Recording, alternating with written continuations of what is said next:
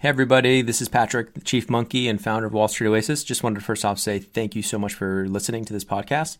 Second, want to make sure for any of you in the market for financial modeling training, remind you that Wall Street Oasis does have some incredible financial modeling training courses, including Excel modeling, financial statement through, you know, linking up the three statements, DCF, valuation, M&A, LBO, um, even more niche courses like 13 week cash flow, venture capital course, real estate modeling, you name it Go ahead and check them out at wallstreetoasis.com slash courses. Thanks for the support.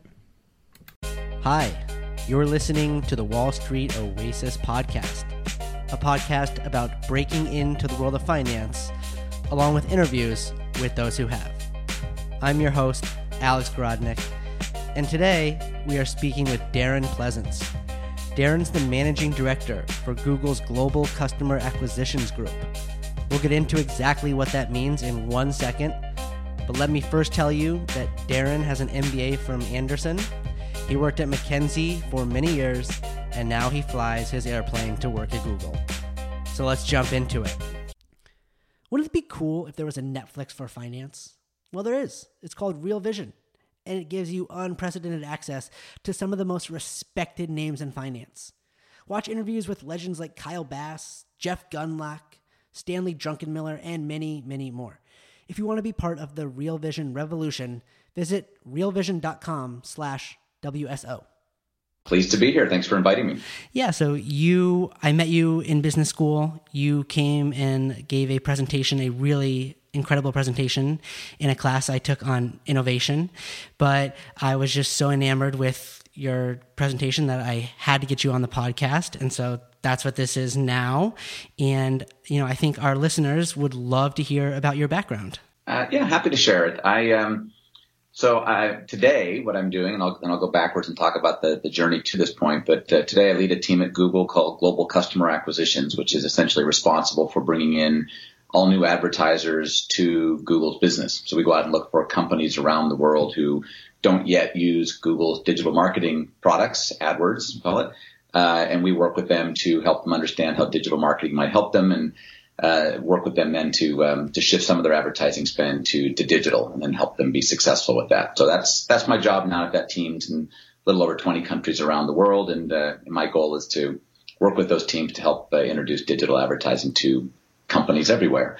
Um, prior to this, I was at McKinsey and Company for about 15 years and um, was a partner there, leading uh, a bunch of work in our uh, marketing and sales practice, did a lot of work around sales and channel um, strategy, a lot of work in um, small and medium business (SMB), um, and uh, and basically through that experience was able to um, do a bunch of work both in technology as well as in other industries for whom small and medium businesses were a big uh, big part of their business. Be banking, credit cards, uh, um, some sorts of retailers, and so on prior to that, I was um, working in private equity uh, in a small private equity shop down in uh, in Santa Barbara, Nanco Enterprises, it was called. And then uh, prior to that, I was a pilot for really from about well, started when I was 13 years old and uh, became a flight instructor, then a um, charter pilot, and ultimately flew for. Um, corporations and wealthy individuals. I flew for John Travolta for a while. I went up to Alaska, was a, a bush pilot, uh, flying off of uh, glaciers and other parts of Alaska. Um, and then ultimately landed a job as a corporate jet pilot for a private equity firm in Santa Barbara, which then led into that private equity job that I, I mentioned a moment ago. Right. And that's just an incredibly interesting background. I definitely want to hear more about how you get new businesses to advertise on Google. But let's start at the beginning there. You were a pilot. You were a pilot instructor. You soloed when you were 16 years old. And you took that job being around I would say, you know, wealthy individuals who were involved in private equity to wiggle your way into a private equity fund. Tell us how you did that. Yeah, I think that was largely um, the the fact that when we weren't flying, in general, the way it works for pilots is when you're not flying, then you have time off. And I was in my 20s at that time, and I was interested in uh, in what happened at the private equity firm. And so the principal, uh, who was the, the, founder of the private equity firm and and uh, the person I spent the most time with, was um, encouraging of me to uh, to come into the office if I was interested and work with the CFO um, and begin to understand different parts of the business and learn some of the skills. So in that process, I learned how to uh, build cash flow models, do business valuation work, review purchase contracts. Um, the company also owned quite a bit of commercial real estate, so I had the opportunity to start helping to manage some of that. Um, so basically, over the almost five years I was there, I, I went from um, kind of an associate, just beginning to understand stuff, to actually very active in the business. To where at the end I was probably 20% pilot, 80% private equity associate, whereas at the beginning it was 100% pilot, to no no private equity activity. That's great. That's uh, an inspiring story. I think a lot of people want to get into private equity. They think they have to go do investment banking or consulting first before you can get into it, but you did an entirely different path. Yeah, I think a lot of it was, um, you know, good attitude. The fact that I was I was willing to learn, um, and uh, I, am guessing it was as much that, right? I, I, had the opportunity for sure, which came via the flying angle, and so I had access and exposure to these individuals. But then the fact that I raised my hand and asked to be given the opportunity, they didn't have to pay me any more to do that. It really just uh, it was an investment of my own time, but that investment uh, ended up paying off substantially. It, I think it made for a fantastic set of experiences and learnings that I wouldn't have gotten otherwise. It absolutely made for more interesting stories when it came time to apply to business school I'm sure to some extent my my story stood out from others in that I had had a pretty interesting path to that point in my life, and I think it demonstrated a bit of initiative taking and willingness to enter a world of pretty high ambiguity and, and just try to figure it out. Right. And then, so what was the thought process? Now you're working 100% of time at this PE firm. What was the thought process of why business school? Um, a lot of it came down to I, I, was always this weird anomaly inside the PE firm where I'd be the pilot, and all, and all the senior execs that I would fly around would often laugh that I was this pilot who, oh, by the way, could also build a spreadsheet and, uh, you know, and figure out the value of a business. And, and so I always kind of felt like this weird anomaly, which was kind of fun, but it also felt like I was not really real. Um, I didn't have any, you know, nothing in my background suggested that I should have been qualified to be doing that because I was a undergraduate, was in mechanical engineering. Uh, I had worked at a couple of startups, mostly aviation related, and then done all this flying stuff. I really didn't have anything that would suggest that this should be a sort of legitimate brand of mine. And so I just felt like going to business school would give me something in my background that legitimized some of the stuff that I was um, that I was uh, I was learning on the job. What's What's interesting is um, I fully expected to come back to that job. I kept that job while I was in school part time. I would go to school Monday through Thursday and then spend many Fridays and maybe a part of Saturday up in Santa Barbara, uh, which is basically in large part how I chose UCLA and, and Anderson was because it was close and I could do that commute. Um, what was uh, what was interesting is when I got to Anderson, though, of course, that exposed me to a whole world of other opportunities out there that I had never even known of, and uh, including consulting. I looked at investment banking, a whole bunch of different roles that uh, that were pretty new to me, and um, and ultimately that led me into the consulting path, despite having assumed I would go back into that private equity path, leaving business school. Right. So out of school, you went to work for McKinsey, and you were there for a long time. Did you think, okay, I, I I've got it now. I'm going to go work for McKinsey. I'm going to build my career here, my life here. I'm going to be a partner here, which you did, and you thought this is it, right? Yeah, it's um. There's, I'm going to answer your question in two parts. I'm going to add a question to your question, um, which is how did you end up at McKinsey? Because there is actually an interesting step, and to, to the extent that some of your listeners are uh, in career change mode, or perhaps even in business school, I think this is an important piece of the story. I was actually interviewing uh, I learned about consulting. I thought it sounded exciting, a chance to see the world, a chance to learn new things, a chance to work with Fortune 500 companies, which is something I hadn't done at that point. Uh, and so I started interviewing, and I interviewed with uh, with Deloitte and Accenture and uh, A.T. Kearney and all the all the firms, including McKinsey. And I essentially got dinged by all of them, including McKinsey. I got, uh, in the case of McKinsey, got to second round, but then got dinged. Um, and uh, as luck would have it, Arthur D. Little came in, another consulting firm, um, and there's a longer story about how this exactly happened, but I ended up getting an offer to join Arthur D. Little and um, back in Cambridge, Massachusetts, our headquarters, which I took and then moved to Cambridge. I worked there for two and a half years. It went great, really enjoyed myself. And then McKinsey called again and asked to hear what I was up to. And turns out that I apparently had done fairly well in the interviews, but my background relative to other candidates they were looking at really wasn't at all um, relevant to what they were looking for. You know, despite having thousands of hours of flying time, that didn't matter much to them.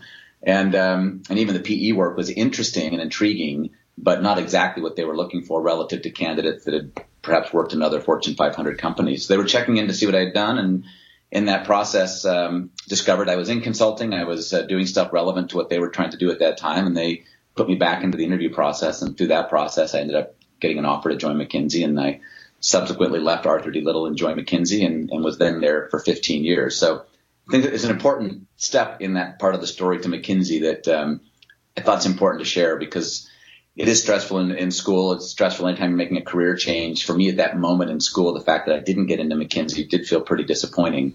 Um, but it was just a few years later that things completely turned around for me.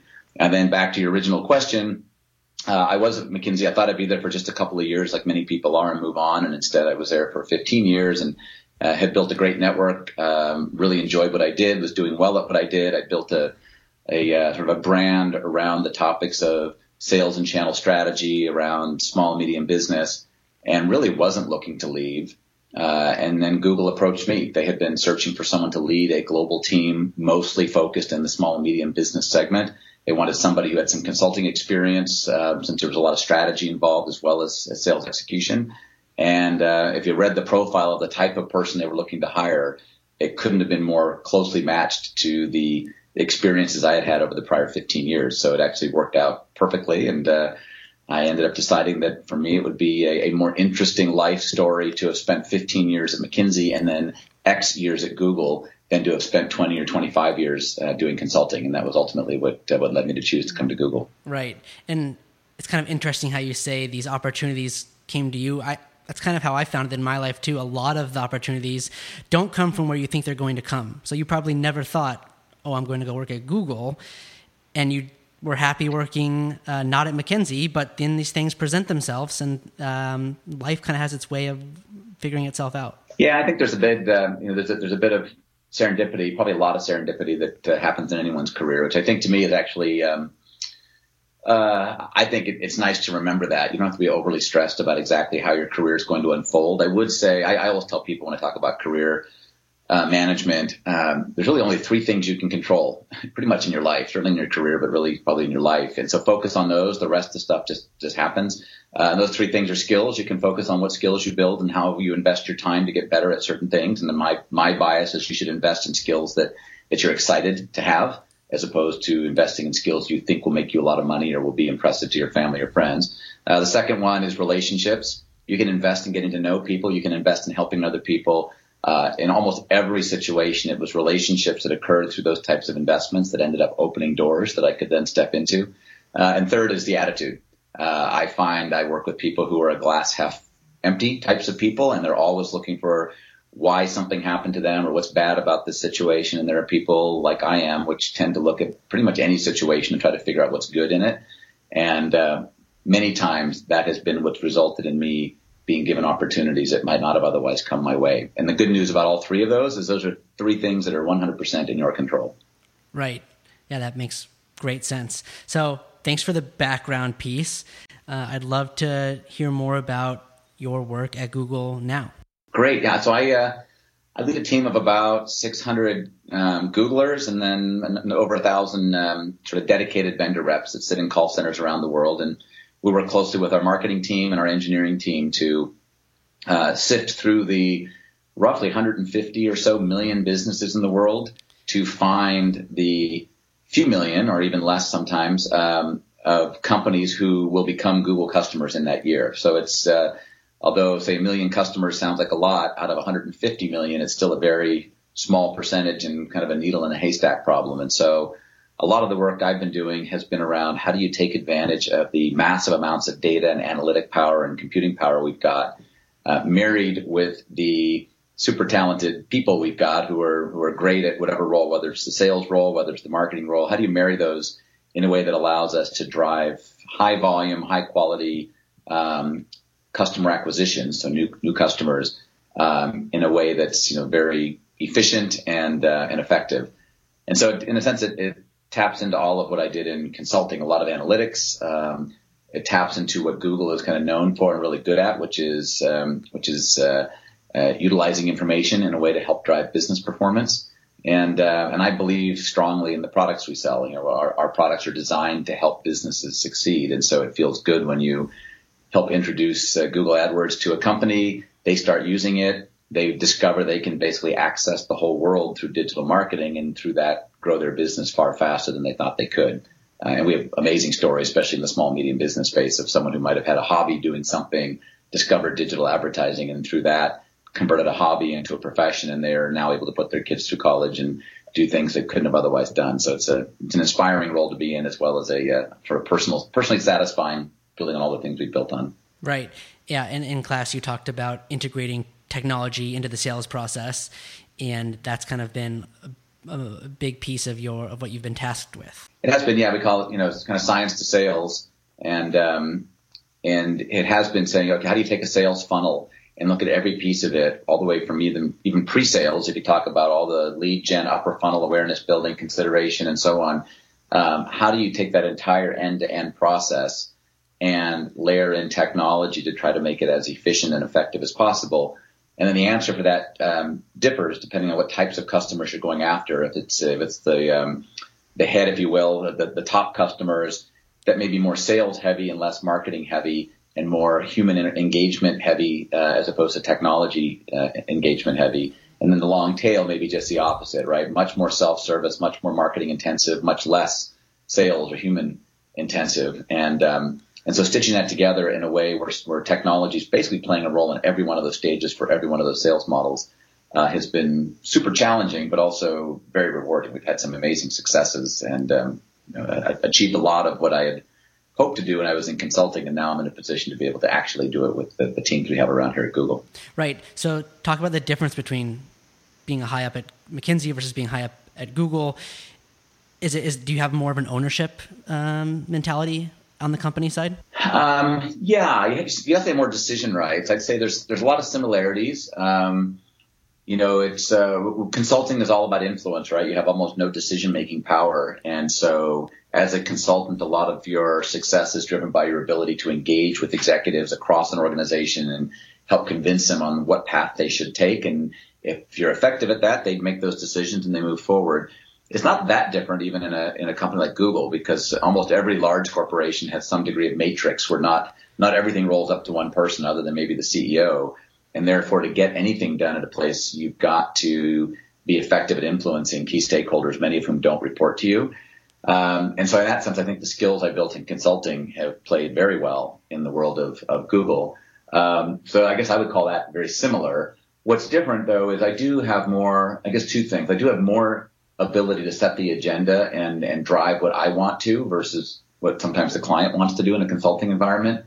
Um, two, though, I think is also very important is I have a time horizon that's different than consulting. Consulting is often three months. That's a project, three, maybe six, whatever, um, which is often to get to an answer. But then you have all the other work that has to get done to land something. And I guess uh, in this environment, I enjoy the ability both to help come up with the answer, the recommendation, but then see it through uh, into implementation, which some cases maybe six months, some cases maybe several years. And that, that sort of longitudinal view on stuff to me has been very satisfying. Right. That makes that makes great sense. So Google, you spoke in my innovation class. Google is probably one of the most innovative companies. How do you think about that? What do you attribute it to? How how do you innovate in your group? Um, I mean, reality, that it definitely starts from the top. I mean, if you were to talk to Larry uh, Page and Sergey Brin, the two founders, uh, you would see that from, from them on down, there's a huge ethos around innovation, around um, failure, around an expectation that in in process of innovating, failures will occur, and that's actually a perfectly fine thing.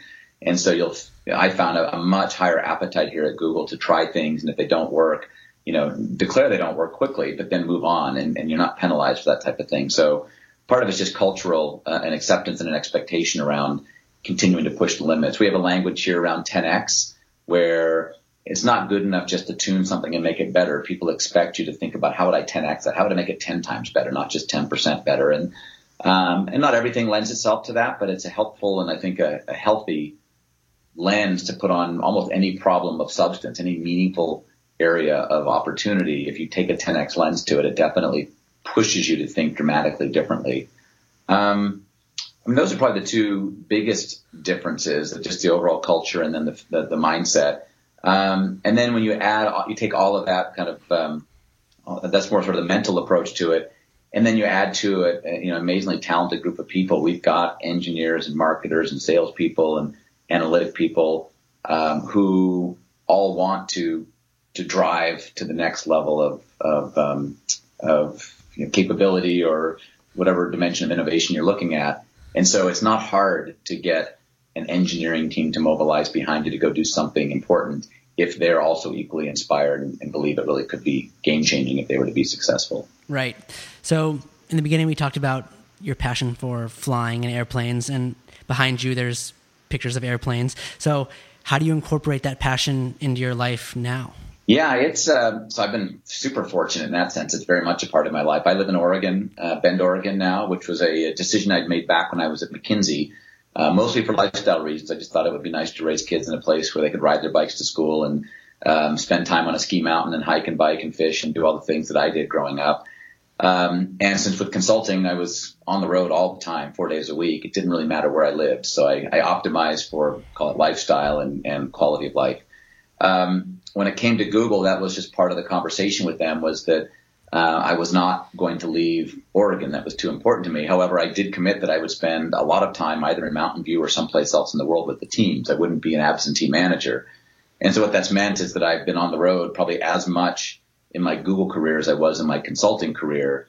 Uh, the main difference though is that I uh, I get to control when I go somewhere, so there's some power in in choice. Um, but also to your question, I have my own plan. I've had my own plane for a lot of years, and um, I put it to good use basically every week. I fly myself down to work in Mountain View or wherever I'm going, uh, typically on Monday, and I fly myself home on Thursday. If it's a long distance flight, I'll fly myself to the closest international airport and then catch a flight to Dublin or Singapore, wherever I'm going. Uh, and so that basically keeps me very uh, active in aviation, despite the fact that it's no longer uh, the, the, the career that I'm pursuing. Right, and I think that's so cool. You know, you talk about passion and balance in life, and it's it's great at your level that you're able to bring those back into the picture. But when you were starting off at McKinsey, and for the advice for the listeners that are beginning their careers, they're passionate about something that's important. They want balance in their life that's also important.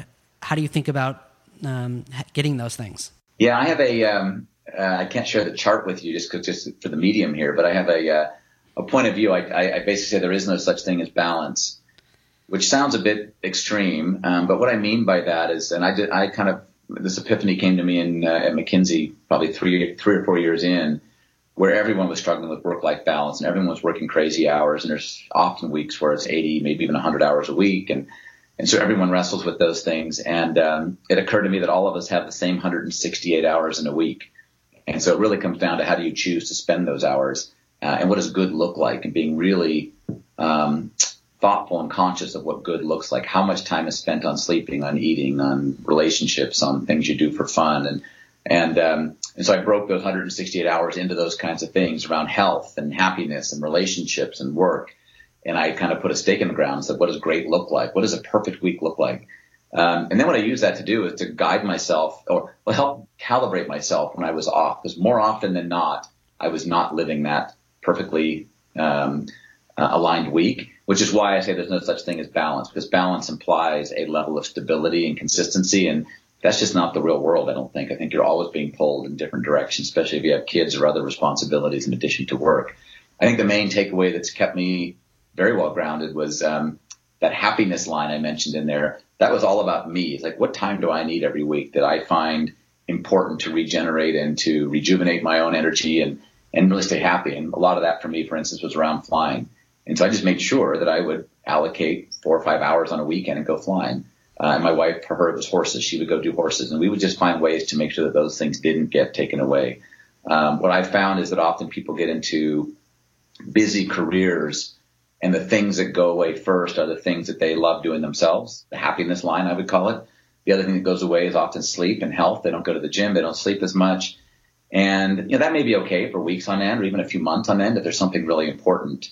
But often, uh, people let years go by without any real grounding on, on um, the fact that they are in fact living a life that's very different from what they would construct if they had drawn that chart that I talked about. So to me, it's about choices. Um, it's making choices on how you spend your time. It's about realizing that at moments in time, it may be completely fine to be off balance in an unhealthy way, but then know that it's, it's not right and then be making corrections back to what's good over time. And I guess the last point I'd make on this theme is, um, I had a friend, I have a friend who uh, who says he revisits his career every October 7th. And he asked why every October 7th, and he found that said, "Well, I found there were just too many ups and downs over the course of the year, and any one of the downs, I was tempted to just quit and move on to something else." And but then a few months later, it'd be an enormous high, and he was thrilled to be doing what he was doing. And uh, and he found that those ups and downs were consuming a lot of energy that really wasn't very productive. So he said instead, what he would do is every October 7th, he would look backwards and say, "Am I happy I was here for the last 12 months? And did I do I feel like I grew and I learned and I'm better off today than I was a year ago?" And then similarly, am I confident enough about the year ahead that I think I will achieve the kinds of things I would like to over the next year? If the answer to that second question is yes, then he commits to the next year and doesn't entertain any any conversation in his own mind around whether he should come or go over the course of that year. So I, I think those are those have all served me very well in a you know very challenging, intense kind of uh, kind of lifestyle that pretty much all of us are leading, leading these days. Right. I think that's a great story. So, Darren, I'll get you out of here on this. What does someone need to do to prepare themselves to get a job at Google? Um, well, we um, we look for several things. I think at the core, it's um, you know we look for leadership. I suppose that the absolute, and this would be true, frankly, at McKinsey too, and I think is probably true of most high performing organizations. Is one is evidence of leadership. So um, what have you done in your past and also through the interview process that can demonstrate that you are someone who makes things happen, um, uh, operates effectively in teams, but is not just reactive, but is proactive in helping to shape the outcome. There's, there's a huge importance on leadership. Um, we look for, um, we call it uh, GCA, general cognitive ability. You can call it, uh, you know, how good a problem solver are you? Are you? That's what we used to call it at McKinsey. Um, and so we we want people who are good at taking ambiguous situations and can structure it uh, in a thoughtful way to take basically complicated and make it simple as, as simple as possible. And then through that structuring, think about uh, how one might go about solving a problem. So problem solving skills are, are definitely important. Um, and I guess the one here that uh, that tends to knock most people out is the googliness, and that's probably the least clear. Certainly, people outside of Google, but there's definitely a, a cultural fit question that comes here, and and uh, there's a distinct effort here not to just hire people that look like us, right? We want a diverse workplace and we're putting enormous energy into that. What we want, though, are not people that look like us, but the people that thrive in an ambiguous environment that um, enjoy that kind of uncertainty that goes with life here at Google, that uh, that do like working as members of the team and don't feel the need to be the person on top, right? The person who shines. They're they're fine um, uh, celebrating wins as a team as opposed to an individual, kind of a no ego type of uh, approach to life. And and uh, I'd say by and large we're pretty successful at that. If you work with people around Google, they're they're almost all fun, low ego, super smart, uh, thrive in ambiguity, love the fact that it's unclear exactly how the world's going to look even in six months here at Google, and that's what keeps them going. Uh, so I think to the extent you can hone either those are describing your attributes or you can hone those kinds of attributes, you're likely to be a good fit for Google. Okay. Well, Darren, this was so much fun talking with you. Thank you very much. My pleasure. Yeah, thanks for inviting me. I'm uh, pleased to do this. Okay. Thanks again. And thanks for listening. If you like listening to this, you should subscribe. You can find it on iTunes or at wallstreetoasis.com. We have more podcasts coming for you, so we'll be back soon with another great guest. See you then. Also, leave us some comments on iTunes. Let us know what you think, what we should add, what should happen going forward, and maybe leave a few stars. Stars are always good. Thank you.